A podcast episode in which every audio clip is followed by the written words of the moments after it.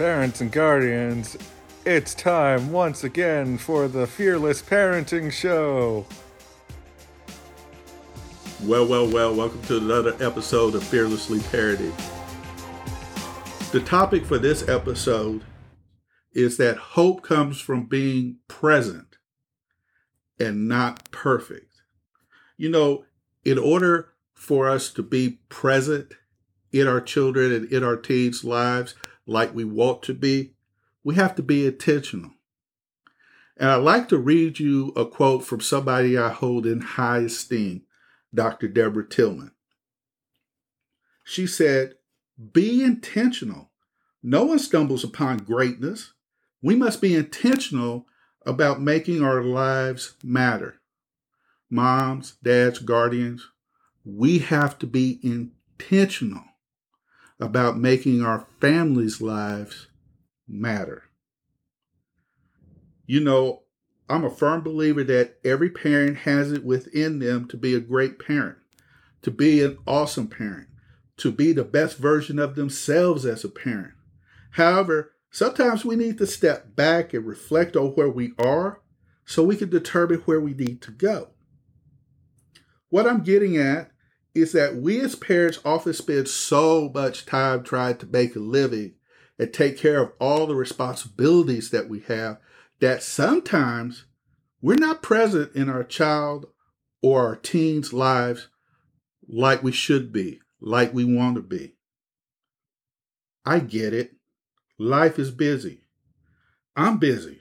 You're busy. Everyone is busy chasing down that perfect life, trying to be that perfect parent while pursuing the perfect life. I totally get it. But when it comes to our kids, when it comes to our teens, we need to be intentional about being present in their lives more so than being the perfect parent in their life. So how do we accomplish this? Well, we need to really take a step back once again and reflect on where we are and determine where we want to go in regard to our kids and teens' lives. And also, for those of us who are married, our spouses. Here's a suggestion, and keep in mind this is a way, but it may not be the way for you.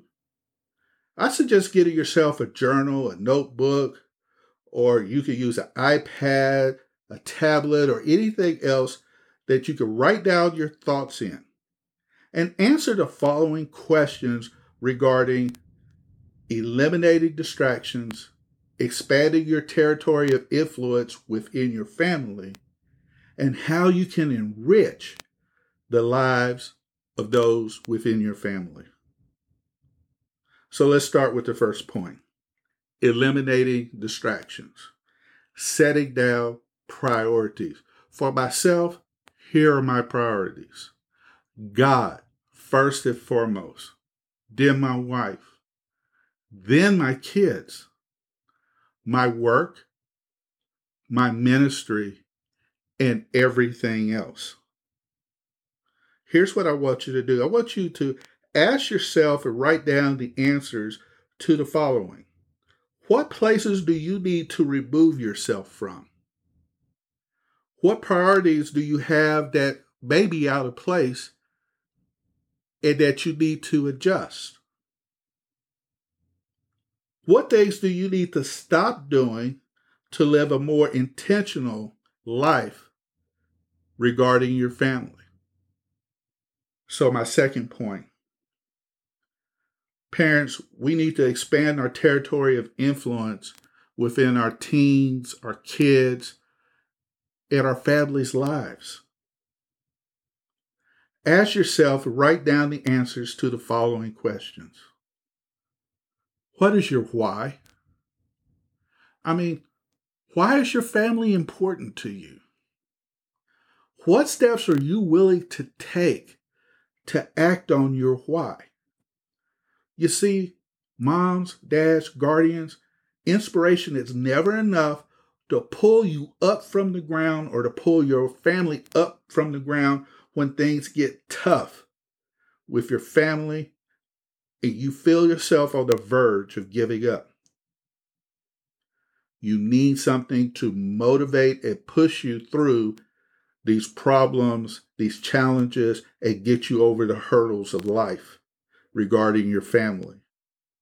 The moms, dads, and guardians who are successful in positively influencing their children and their teens are those who have clearly identified their family goals and can answer the question, why is family important to me? My third point and my final point,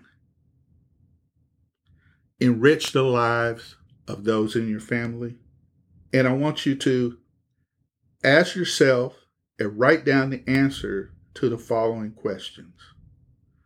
What steps do you as a parent, as a guardian, what steps will you take to expand your capacity to enrich your kids, your teens, and positively influence your spouse for those that are married? I want you to imagine something, that you're going to your cabinet and you're pulling down an empty pitcher and you're wanting to serve lemonade, tea, or whatever. And you take down an empty glass and you set it down and you take that empty pitcher. You're wanting to serve lemonade or maybe Kool-Aid or iced tea. And you tilt that empty pitcher up over the glass. What comes out? Nothing.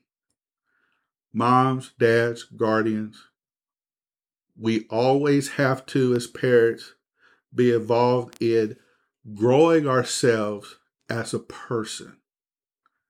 Reading books on leadership, servant leadership, anything that's going to grow you as a parent. Our education never stops. Up to the day my dad passed away, he was giving me awesome advice.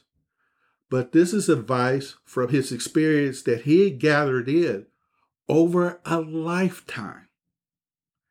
And that man never stopped growing. He never stopped developing all the way up to the time that God took him home. I want to follow his example, and I want to encourage you to follow that type of example, because when you grow yourself, you're filling that empty pitcher, and that glass is your child, is your teen, and then you're able to pour good things into them that are going to enrich them. Well, parents, that's all that I have for you for this particular episode. Please check out our notes in the podcast description, where you're going to find parental resources that we have available for parents, including a resource on how to create your own why statement so that you will know what your why is. And I can't say this too much or place too much emphasis on it. Moms and dads, guardians, when you know what your why is, there's no hurdle, there's no difficulty, there's nothing this world can put forth before you when you know what your why is. And I challenge you to not only determine what your why is, but ask God. God already knows what your why is. Talk to Him, pray to Him, and then go through this why statement exercise. I challenge you to do it. It's going to grow you, it's going to bless you, and it's going to bless your family. Well, that's all that I have for you for this episode. As always, I want to challenge you to go forth and fearlessly parent. God bless.